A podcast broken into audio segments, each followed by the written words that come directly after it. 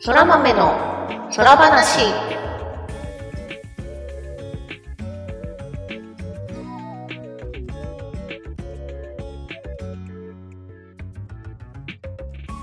そら豆の空話第104回をお聞きの皆様、空日はぐみぐみです。空日はターニャです。空豆の空話はゲームが大好きという共通点を持ったターニャとグミグミによる雑談配信です。ゲームや趣味の話など多岐にわたってお送りしていきます。はい、というわけでもう1月も最後、ねえ、早い早い。あっという間、1年の12分の1が過ぎようとしています。やめろ。やめろ。いやー、分割するとね、あの、分数で表現すると、サクサク進んでしまう気がするよね。なんかね、そんな気がする。一週間、もうなんか、1月の4分の1終わったとか言うとね。やばくなってくるし、うん。怖い怖い。ねえ、あっという間に2月でございますが、はい。そうですね、2月。今年は東京まだ雪降ってないっすね。降ってないですね。でもまあなんかこう、時々ね、耳が切れるような寒さの日はありますけれど、そうね。そんな中、え、今週あるとしたら、季節柄、あれですか、節分ですね。そうね。季節のイベントで言うと一節分。そう、割とほら、節分といえば、あの、お店のそこかしこで恵方巻きが売られるイベントとなっている。ああ、そうね。恵方巻きいいよね。うん。具がたっぷり入った。なんか普通に海苔巻きとして食べちゃうけど。そうね。いや、でも美味しい海苔巻きがこう出荷されてる時期って感じ。ね。種類も豊富だし。普段から売ってくれりゃいいのにって思うけど、普段から売ったら特別感なくなっちゃうよ。まあ、それはそうかも。あと、なんだろう。みんな通常ラインでどこまで具豪華にしても買ってくれるかなっていうああ。気はあるかも。なんか最近そのあまり出社しなくなっちゃったからなんだけどうん。会社がある駅はいにまあ商業施設がついててでそこでは結構あの節分の前後で有名店のお恵方巻きあのでっかいやつ。1個はい。2,000円からもう上を見ると6,0008,000みたいな「高え!」っていう。はい。「はい」ってな恵方るような。巻。きうん、巻きなんて味わって食うもんじゃないじゃないですか。まああのイベントとしてちゃんと食べるとするとね無言で。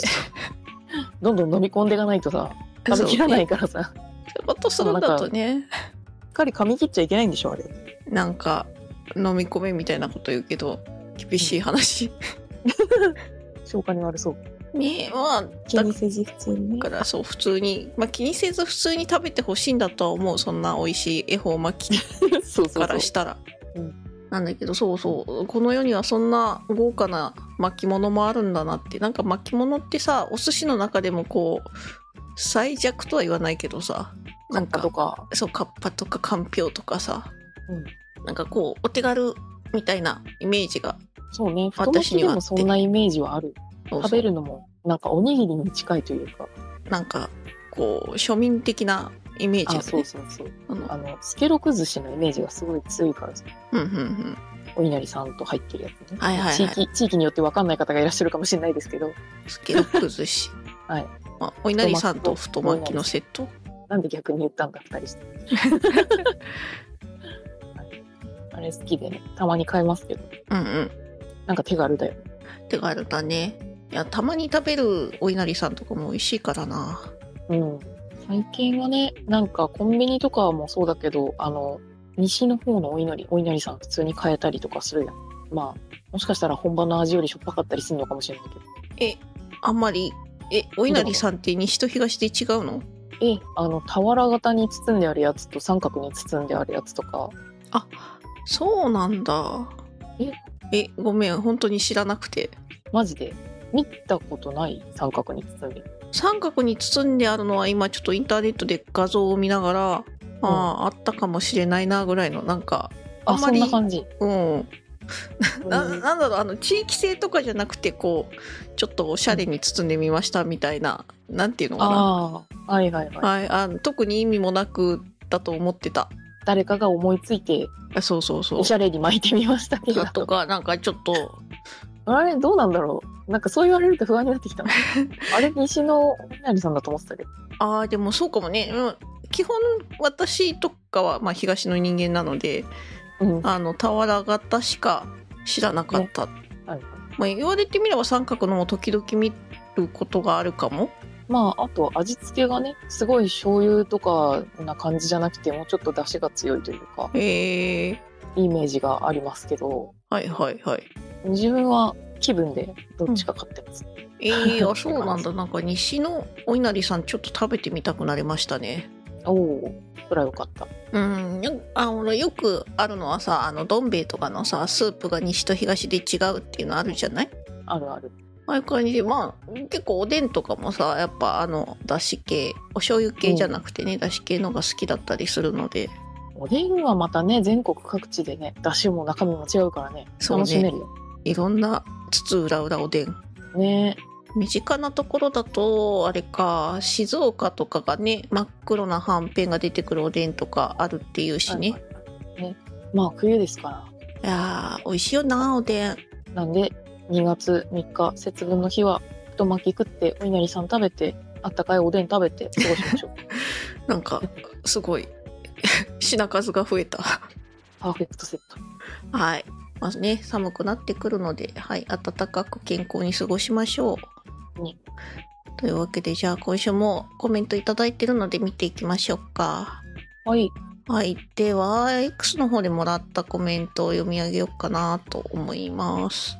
はいはい。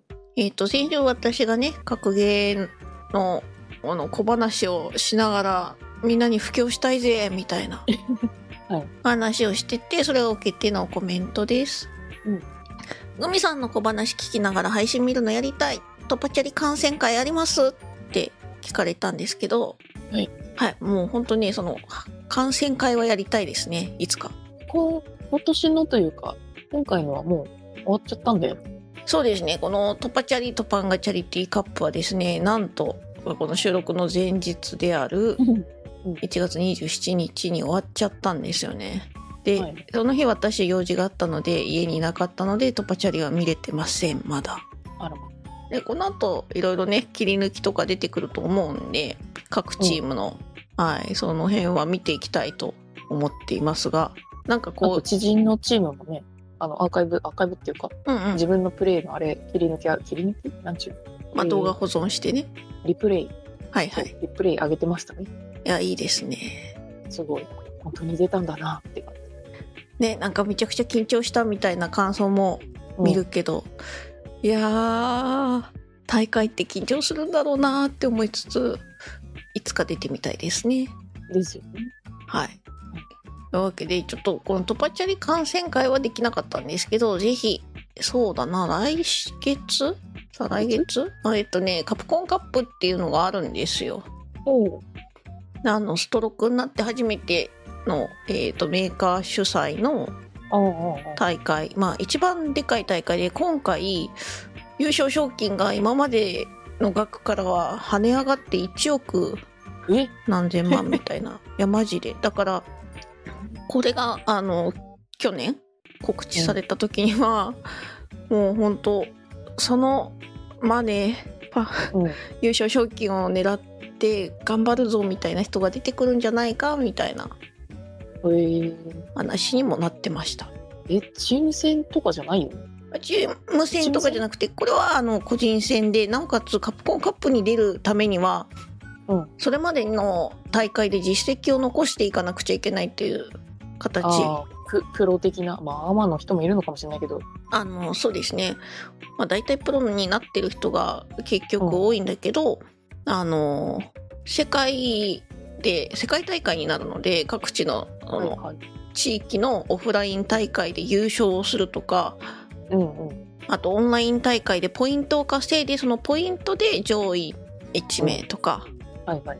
まあなんかえい,、いろいろいくつかそのカプコンカップに出場する権利を得るためのうん。あの方法はあるんですけどそれでえーっと今度のカプコンカップうん。現在出場が決まっているのが決まってる人いるの？うん。あのもう去年の時点でね大体決まってるんじゃないかな。最後に最後の一枠っていうのがあってそれは、えー、とうん。カプコンカップの前日？うん。LCQ ラストなんとかクオリファイアーみたいな。LCQ でその現地であのトーナメントやって最後の一人が決まるっていう。へえ。のがありますねえっ、と日本人の選手だとうん。えっ、とグッパッチ Good 8 Squad に所属のガチ君ラシード使いのプロの選手うん。が、えっとオフラインプレミアのシンガポール大会で優勝したのでカプコンカップに参加できる権利を得ているうん。っていうのがあるのとあとオンラインプレミアうんオンラインで大会で日本大会があってその時の優勝者のもう Good 8 Squad 所属のカワノ。う。んワールドウォリアーっていうそのポイントを貯めて上位の人が参加できるっていうやつだと、フードっていう選手。その3人かな今日本人で確定しているのは。はい、まあ、海外も割と有名な海外選手いますし、うんいや楽しみですねすごいな。うえ。1億。はい1億円だったと思いますじゃあみんなもう、あれですね、発売から温め終わって、本格的にいろいろやっていくわけだ。そういや、もうやっねてはいるから、その結果が出てるんだろう。そうね特にね1年目だから、うんまあ、スタートダッシュが得意な人有利と言われていたりうんうん。しますけど、だこの辺のね、あの、今、確定している日本人選手がどこまで上位勢に食い込めていくのか、うんまあ、結構いけるとは思ってるんだけどな、個人的には。はい。まあ、頑張ってほしいです。応援したいところですね。えーちなみに、えっ、と、カープコンの、そのカプコンカップは48名の選手。都道府県みたいだ。確かに。で、戦うっていう感じです。あ、世界中合わせて？あ、そうそうそう。だから48分の3が今、日本人って感じかな。トーナメント？総当たり？えっと、トーナメント、ダブルエリミネーションか。おダルダブルエリミネーション方式のトーナメント大会。まあウィナーズとルーザーズで1回うん戦って、1回までは負けてもよくて、それでルーザーズ側で、ルーザーズ側で負けた人同士戦って、うんって感じ。なるほどね。で、またウィナーズで負けた人がまたルーザーズに落ちてきて、みたいな感じで、ニョキニョキニョキニョキトーナメントが進んでいくっていうはいはい。方式です。ああ。はい。っていう、まあ、その大会が、2月17日から2月26日。結構すぐだね。そうですね。もう来月ですよ。へえ。で、優勝賞金が、えーっと、100万ドル。なるほど。なので、それを日本円で換算すると、1万、ふにゃふにゃ1000万。というわけです。すげえうん、そんなに資金があるのもすげえなと思っちゃうけど。そうだね。まあ、なんかと、とにかくもう力を入れてるんだとは思います。スポンサーとかもね、いるだろ。はい。っていう感じでね、ちょっとこのカプコンカップは、はい、注目するポイントがあると思うので、まあ、ここの辺でね、あの、観戦会しようぜとかやれたらいいんだけど、うん。問題が開催地がアメリカにあることなんですね。ああ。あああ。ので、さ。そう、時差。リアルタイムで見ようとすると、深夜とか、昼間とか、なんなら平日とか。あるので、なかなかね、難しいところではありますけれども、なんかやれるといいなと思ってちょっと考えます。はい。というわけでね、あコメントありがとうございました。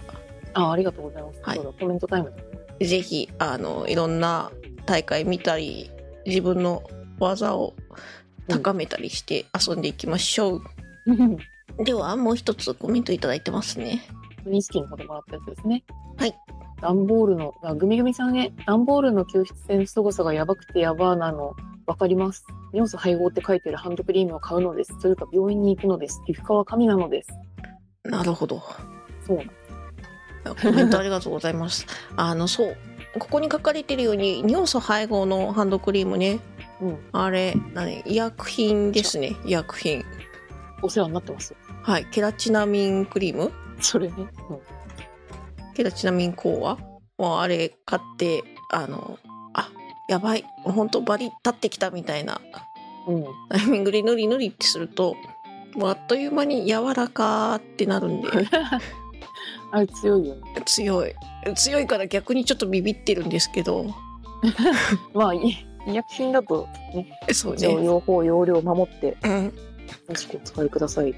まあでも第3類か？私持ってるの20%尿素配合であそうそうそう。第私も。3類だから別にそんなって感じだけど。そっか。なんかなんていうのかな。かかとはね寝る前にほらキュッキュッてやってうん。こうなんだかかとガードみたいな靴下履いてよくてで手とかさなんて言ったらいいの？あの歯を磨く時手でさこうぐちゅぐちゅっぺするじゃないですか。手で？手手であ皆さん手で水はすくわないですか？コップですか？ココップですね。なるほど。コップないの？コップめんどくさくてさ。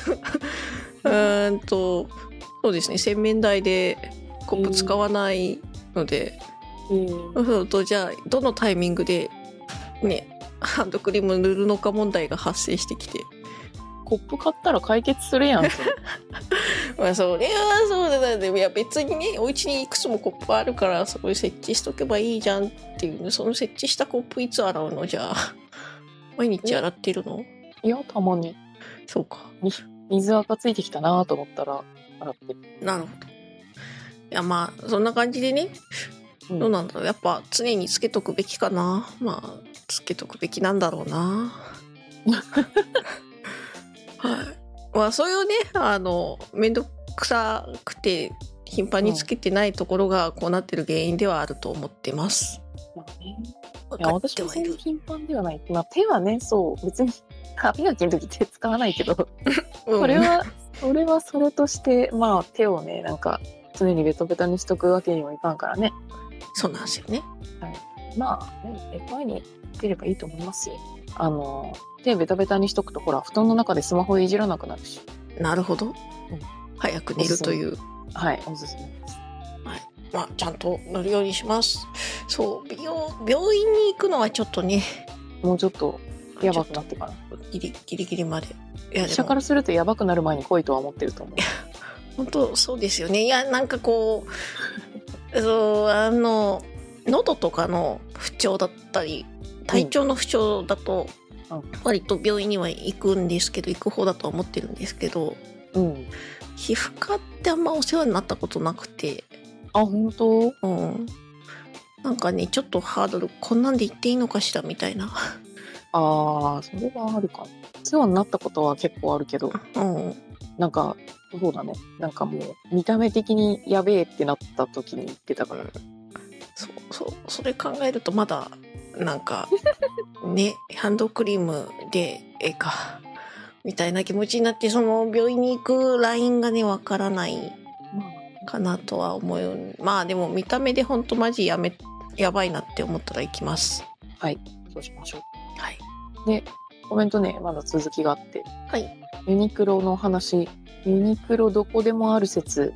島根で酒造を目指して旅行に行った際、どこにでもユニクロはあると豪語する連れに、ここから車で30分走らないとユニクロはないぞと告げたら、絶望していたのを思い出しました。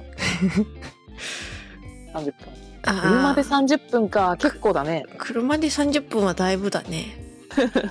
まあね。むしろ、なんか、駅ごとにユニクロ入ってんな、みたいな。東京だけだとは思うけど。まあ、それもそうね。はい、もう一個。もう一個。えっ、と、前回私がケンタッキーフライドチキンの、なんだっけ、チーズに溺れるフィレバーガー食べたのって話で。えっと、KFC のラクレットは本当に罪の味がしましたね。チェダーと同日に食べたので滞在を犯したのかもしれない。ターニャさん、ハンバーガーは週1ですか？お昼をハンバーガーにするって言ってませんでした？ファミマのビストロマンがチーズカレー味になりましてよ。いただきました。フェスティバー やっぱ味は変わってましたね。チーズカレーも美味しかった。ル。うん。チーズカレー美味しかったけど、ホワイトソース食べてみたかったなっていう気持ちにはなっている。なるほど。まあ、あとね、あの、ケンタッキーフライドチキンのそのチーズ溺れるフィレバーガー美味しかったんで、うん。あのこれ食べたの先週、ラクレット食べたのが、前回の放送で先々週食べたんだけど、先週はチェダーチーズ食べましたよ。お、両方食べた？どうだった？美味しかった。ターニャン的にはどっちが好き？ターニャさん的にはラクレットがやっぱ好きかな。おー白っぽいチーズの方ね。うん。てか、チェダーなんか結構バーガーに使われがちというか、ああ、確かに。なんで、ね。まあ、ラクレットチーズ好きなんですけど、うんうんうん。やっぱラクレットなかなかないので、食べて、え珍しい味というか、うまってなった。いや、これ美味しそうですね。なんで、先週、先々週から先週にかけてハンバーガー3、4回食ってます、ね。KFC とあと、あの、マックのゴジラバーガーも食べましたし。あー、マックの。どうで食べました？なんだろう、一番見た目が薄いやつ。見た目が薄いやつ。色が薄いやつ。スモーキーペッパーチキン？あー、かな？あ、そうだね。うん、そうそうそうそう。うんうんうん。茶色が、茶色が薄いやつ。てか、ゴジラバーガーって書いてなくてさ、はいはいはいど。どこにも、あの、注文するときに。あ、確かに。で、私、あれ、スマホの、なんか事前オーダーして受け取りだけ店舗で取るみたいな、うんうん。あれで買ってるんだけど、最初そのセット見たときに、どこにもゴジラバーガーって書いてなくて、あ、もう終わっちゃったんだと思ってたの。うんうんうん。で、あ、なんか、ゴジラバーガー終わって新しいスモーキーペッパーチキンとか出とるわと思って買ったら、それがゴジラバーガーだったっていう。結果的にオーライ。そう。なんかさ、このパンの感じとか見て、うん普段のハンバーガーの1.5倍ぐらいのサイズあるやつなのかと思ってたの。はいはい。たら、食べてみたらなんか普通のバーガーサイズで、うん。なんならちょっと四角いからちっちゃく見えるぐらいまであってさ。あらまいや、全然いいんだけど。まあ食べやすかったと。そう。あんまでかいとね、食べきれるかなと思ってたから、ああ、じゃあそこもね、結果オーライな。うん。一回ぐらいでした。まあまあ美味しかったですよ。おーでもやっぱチーズかな。個人的に。今回はね、今季はケンタッキーに軍配が上がったと。タニ的には。ああ、でもいいじゃない？ケンタッキーに軍配上がってますけど。えー、美味しかったよ、全部。なんか美味しそうですね。あの公式ページ見てるともう好評につき一部の店舗では、うん販売を終了してますって書いてあるからそうね。もうそろそろ、まうんマックで買うには、あの、高いラインナップの方だしね。うんうんなんか、X で見たけど、やっぱ高いやつはパンがちょっと違うとか書いてあったから、うんうんうん 美味しいんじゃないかな。ねいいなお腹空いてきちゃった ああとね、もう先週すごいカロリーの高いご飯をひつら食ってて、うんあの最近出前館でラーメン注文するのに慣れてきちゃってさ。はいはいで、あの、宅配ラーメンって今、あれなんだ。麺とスープがセパレートしてるうんうんパックにさ、入ってきて、ありますね。で、うん、全部入れてレンチンで温め直して食べるみたいなうん。感じなんだけど、これが結構美味しくてです。ねうんうん。カップ麺食うよりこっちの方が、まあ味はお店で直接食べるほどじゃないんだろうけど、普通にうめえってなるんで、うん。すごい久しぶりにラーメン花月のげんこつラーメン食べました。あー。ラーメン花月時々食べたくなるよね。うん。なんか前住んでたところの一番近いラーメン屋が花月だったからひたすら食ってた時あって、うんうんうん。新鮮なニンニクをね、潰して入れて食うのめちゃくちゃ好きだったんだけど。あれね美味しいよね。そうラーメン花月さニンニクね潰すやつが、うん。お店によって時期によってもしかしたら違うかもしれない。結構入れられるじゃん。そうね。はい。私食べてた時最大3粒までとかだったけど。あーそっか。まあでも結構他のところに比べたら潰したてのニンニクをいっぱい味わえるみたいな感じで。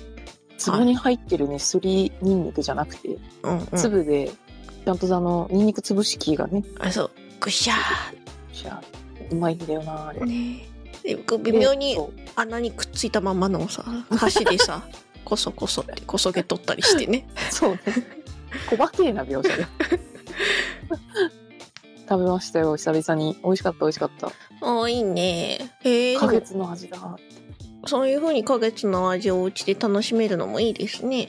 うんですね。店舗はちょっとね、今行くには遠いんで、うんうん。花月がね。他のラーメン屋はあるけど。なんで、ちょっと、お家で美味しいラーメン食べるのに慣れてしまったなって。わあ、いいことだと思うわ。昔みたいにね、丼にね、思いっきりこう、ラーメンできた状態で持ってきてさ、伸びちゃうとかこぼれちゃうとか、うん。あの、お皿返さなきゃとかっていう、もうデリバリーじゃないんだよね。そうだね。なんか、だから楽、楽。うんうん。いやーなんか本当この最近コロナ禍以降そのデリバリーのノウハウみたいなのも上がってそうだよね、ラーメンのデリバリー、ね。容器はこういうのを準備してみたいなうん。ラーメンだけじゃなくてね、うん結構いろんなものが専用の容器ができてたりして、そうそう。考えてんだよね。あのなんだっけ。炊き込みご飯のデリバリー。炊き込みご飯？ええー。ちょっと高いんだけど。トラ、あトラ、カマトラ。カマトラカマトラをちょっと前に初めて食べた時はちょっと、あの容器に感動しちゃった。あれにしたの？返さなくていい容器とかにしたの？そうそう。返さなくていい容器なんだけどうん。なんていうのかなあの釜っぽい感じはいはいはい、はい。雰囲気出してくれるよね。そう出してくれてて、まあ、多少ねその他のなんていうんですかお弁当とかに比べたら高いんだけど、うん。まあ、でもご飯もちゃんと美味しかったし普通にはいはい。あの使い捨て容器使あ使いやすいしあとなんていうのかなだし茶漬けみたいにできるさだし汁があったかいまま届いたりして、で最近結構その宅配もね値上がってるしうん。もうそれ考えたら別にこの釜トラで釜飯食べてもいいかもみたいな 気持ちになりました。私はあれだな、会社のなんか打ち上げ、オンラインでね、打ち上げやるから、お金出るよって時に、カマトラ注文しましたね。ああいいねいいね。そう、容器返すタイプにしたけど、ううんちのマンションたまにね、カマトラの容器出してる人がいてね、うんうんうんめっちゃたまに食っとるやんってなるんですよ。ねいやいいとよ思います。お意腹空いてきた。家でも 家でもね美味しいものが食べれるっていや本当この心配り的なもの？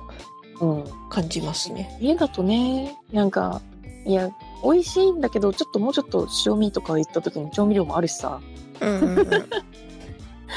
まあ、なんかお茶足そうまあね、お家で食べるとね、横に 寝っ転がってはまあ食わないけど、うん。動画とか見ながらさ、そう、気楽牛になるな。ほんとね。まあ気楽に食べれるところがまあいいですわな。ね。はい。いや。まあそんなわけでコメントありがとうございます。ありがとうございます。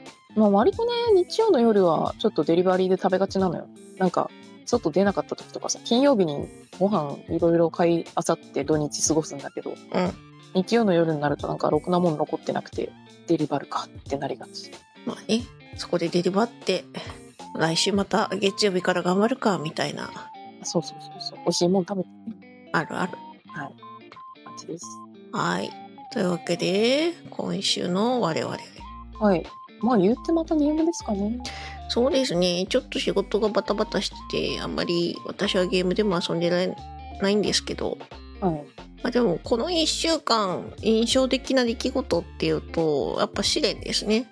おフライフライの試練はい。フライの試練。あの、ナンバリングが発売されたのすごい久しぶりっぽくて。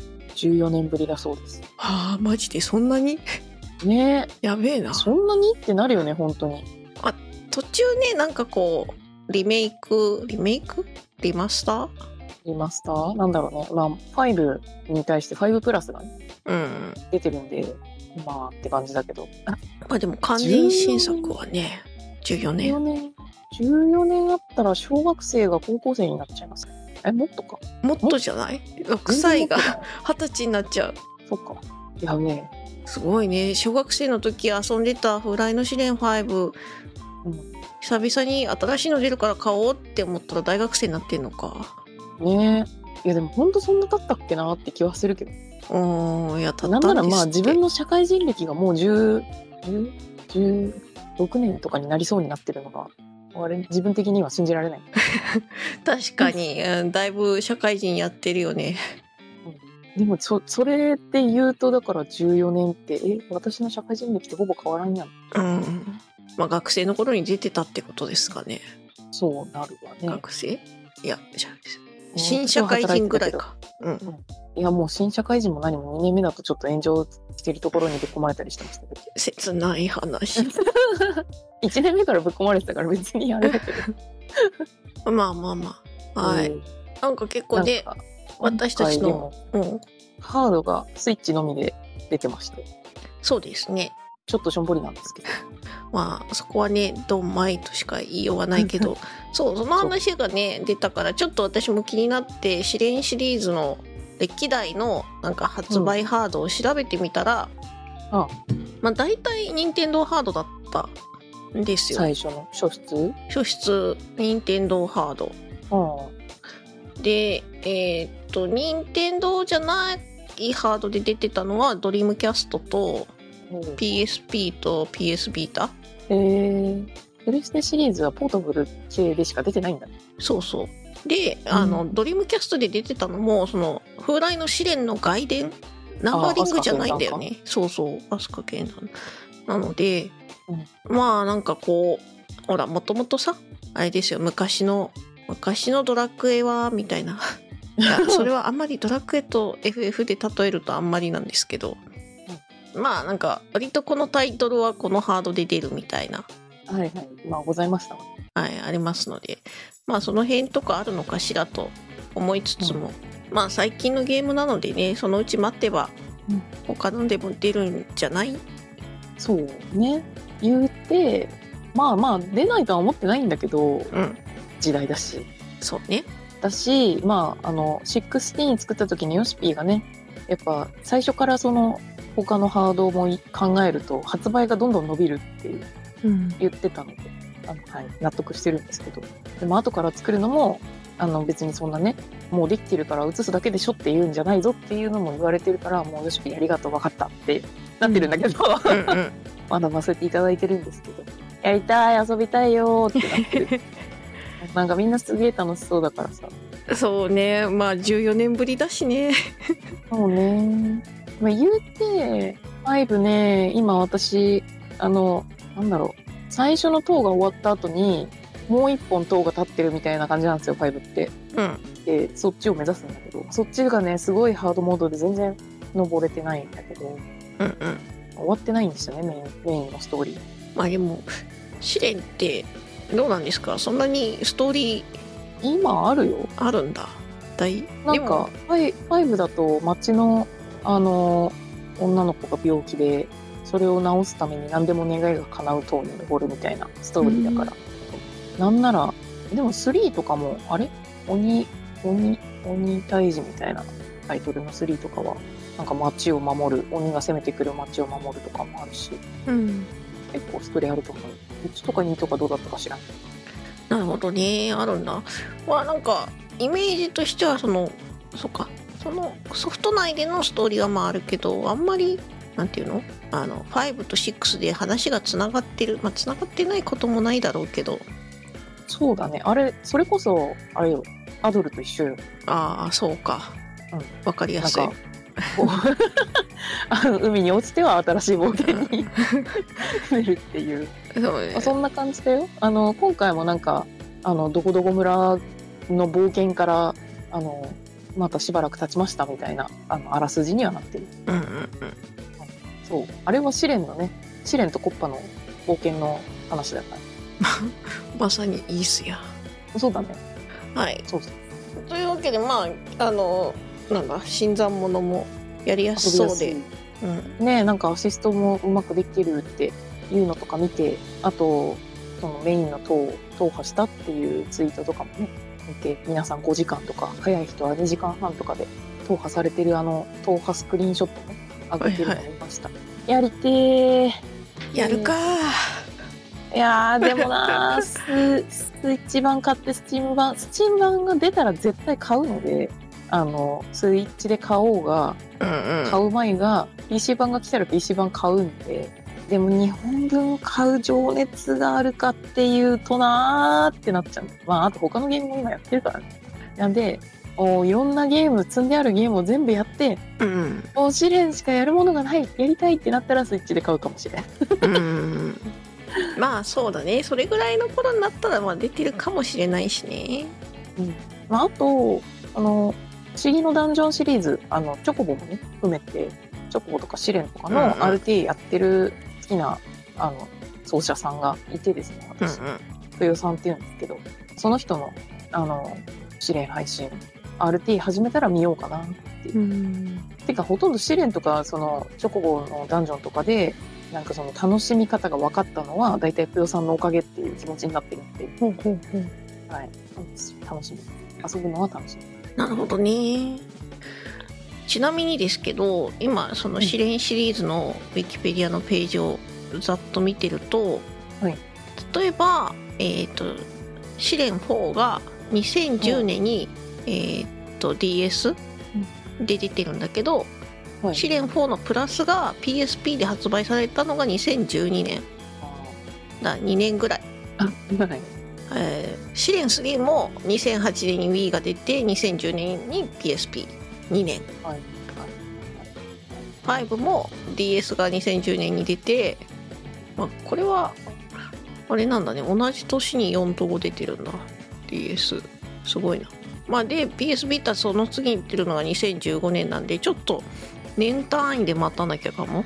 そうね。まあ、言うて、やりたいやりたい言うてるけど、うん。私、試練5の、あの、プラスが出て、スチーム版が来て、数年経ってからスチーム買って、うんやってるってぐらいには遅い人間なんですけど、まあでもね、そう、5やったからこそ6出たって聞いてやりてえってなってるって感じです。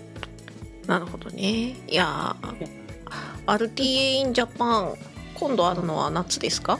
うん。じゃあその頃にはそうだね、さんがね走ってる人いるんじゃないかな。楽しみですね楽しみ。まあでも、どうなんだろう、新作。まあでも出る時もある。なんかあのうん。ね、子供の頃に初めてやった風来の試練ってあの友達が PC 雑誌買ってて、うん。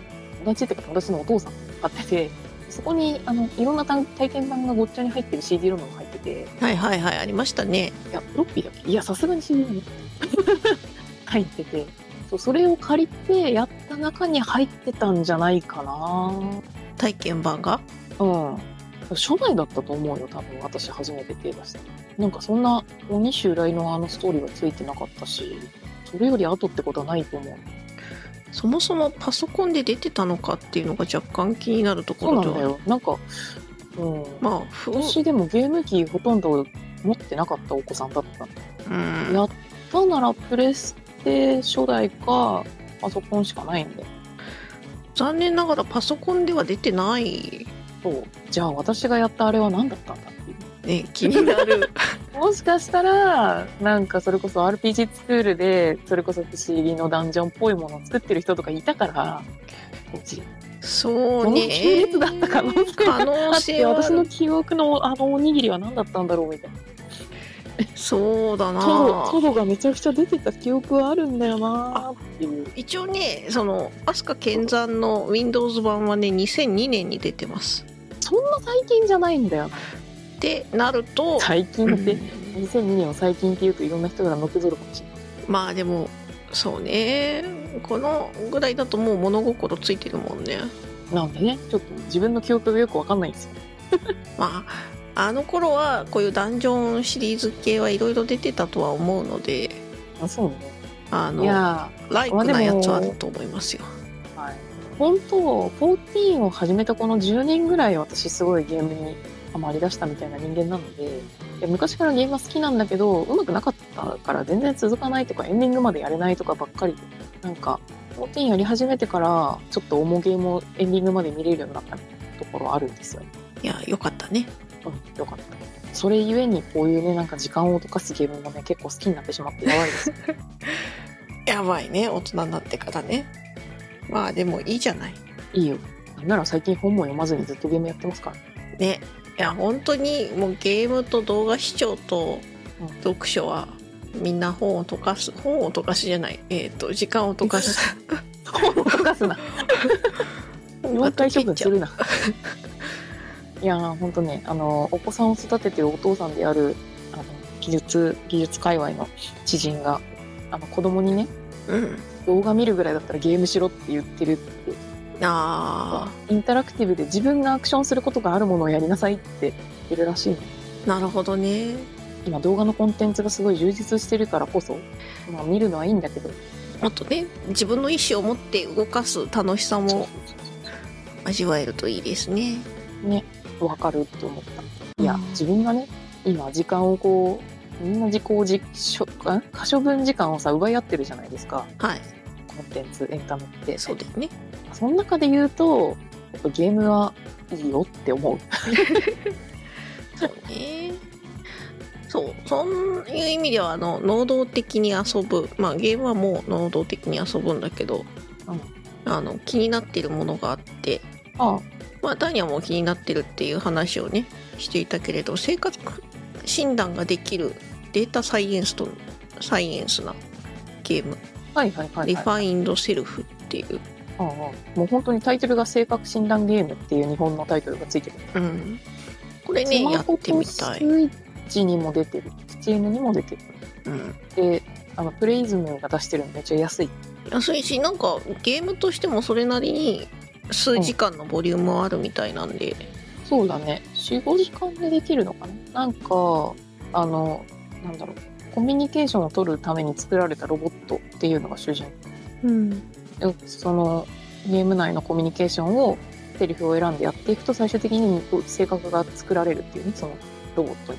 それをもってプレイヤーの性格診断ゲームっていう話、ねちょっと面白そうだからこれはねやりたい。あと軽めだからねやりやすさは、まあそうそうそうそう。なんなら今日やろうかなっていう。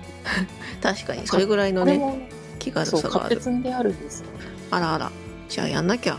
そうなんだはい。っていうところが気になるものとしては一つかな。去年の11月に買ってるからあらまあこのゲーム自体も割と最近去年の秋ぐらいにそうだよ。私これ発売と同時に買ってるうんうん本当だ。11月14日発売。なのでねまだ出て2ヶ月ちょっとですか。うん。まああのインディーズのねドット絵が使われてるゲームは買いがちなんで。ウィッシュリストにいっぱい入ってるんでもう。いいと思う。はい。ああとツイッターでプレがやってた。タイトル忘れちゃった。未解決事件は終わらせないといけないからっていうタイトルのゲームうんうん。これもね、まあ、イラストドットなんですよ。そうだね。ドット絵だね。ずっと気になってるんですけど。推理ゲームは私あんまりやらないからどうしようかなってなるほど。私はこの手のあのアドベンチャー推理する系のアドベンチャー好きなので、うんうん結構楽しみですね。これやりたい。面白そうだって。やってる人の感想が。ね。えーっとまあ値段も800円とお手頃だしクリア時間もどれぐらいだ、かななん書いてないかな。まあでもそこまで重くもなさそうでいやーやってみたい。やってみたい。ちっちゃいゲームがいっぱいあるよ。そうね。ちなみにこのゲームは1月18日発売だからまだ出て10日ぐらいか。そうね。これも発売の時のニュース見てめっちゃ面白そうやってたはい。まあそんなところでやっていきたいかな。うん。やったよって人ね。ネタバレにならない程度にあの感想とかうん。聞かせてください。お待ちしております。はい。まあそんな感じで気になるところはそんなとこかな私。うん。何は何かあった？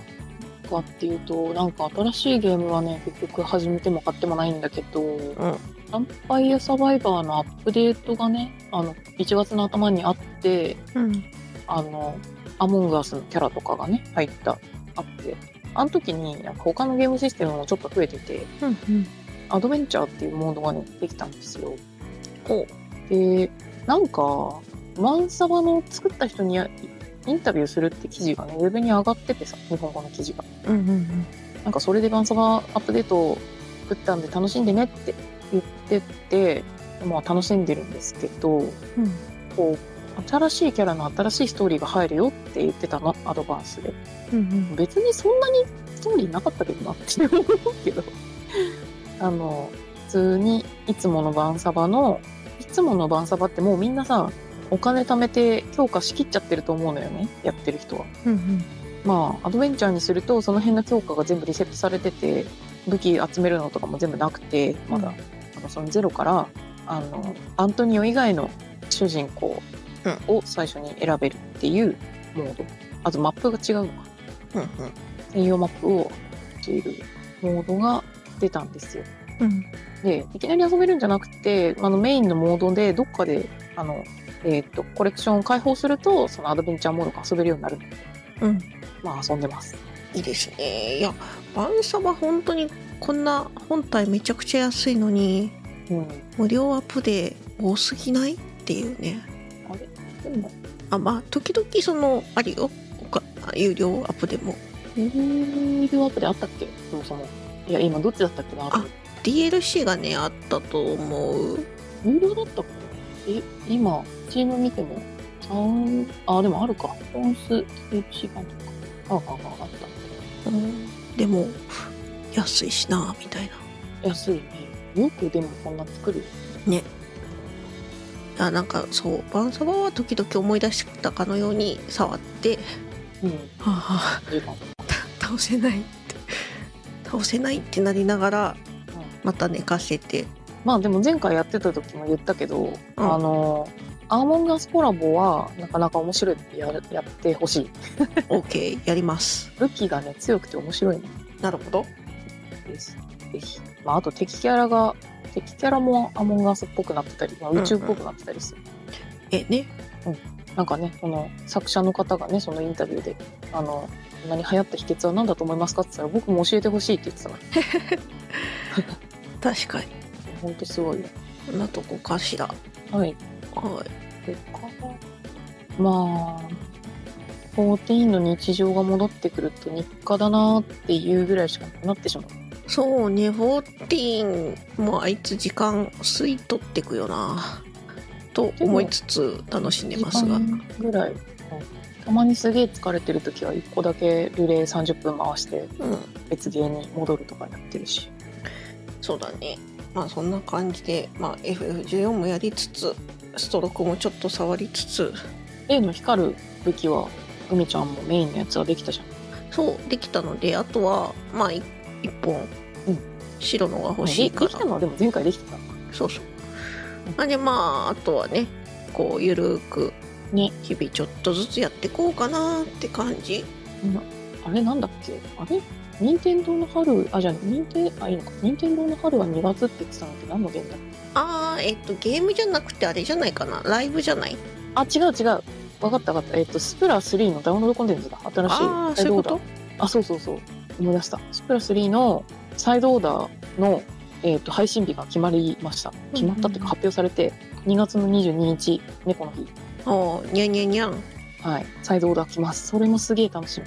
新しいビジュも出てたし。うんうんうんうんで、そう、あのースプラ3のそのアップデが来るのが春だよって、2024年春って言われてたんですよ。うんで、2月ってなってたから、まあ2月は暦の上では春だよね、みたいな。確かに立春になってるんじゃないかなうんだから、任天堂の春やべえって話題になってました。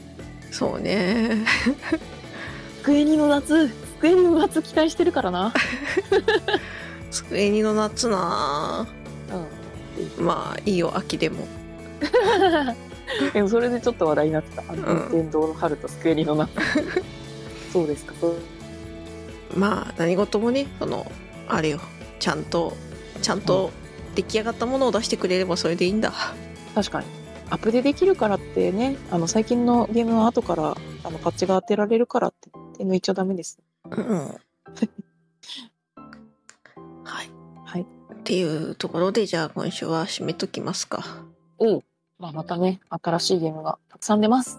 はい出てます出るので、みんな美味しいもの食べて体調整えて元気にいましょう。はい元気に遊んでいきましょうはい。それではまた次回。ターニャと、グミグミでしたままたたね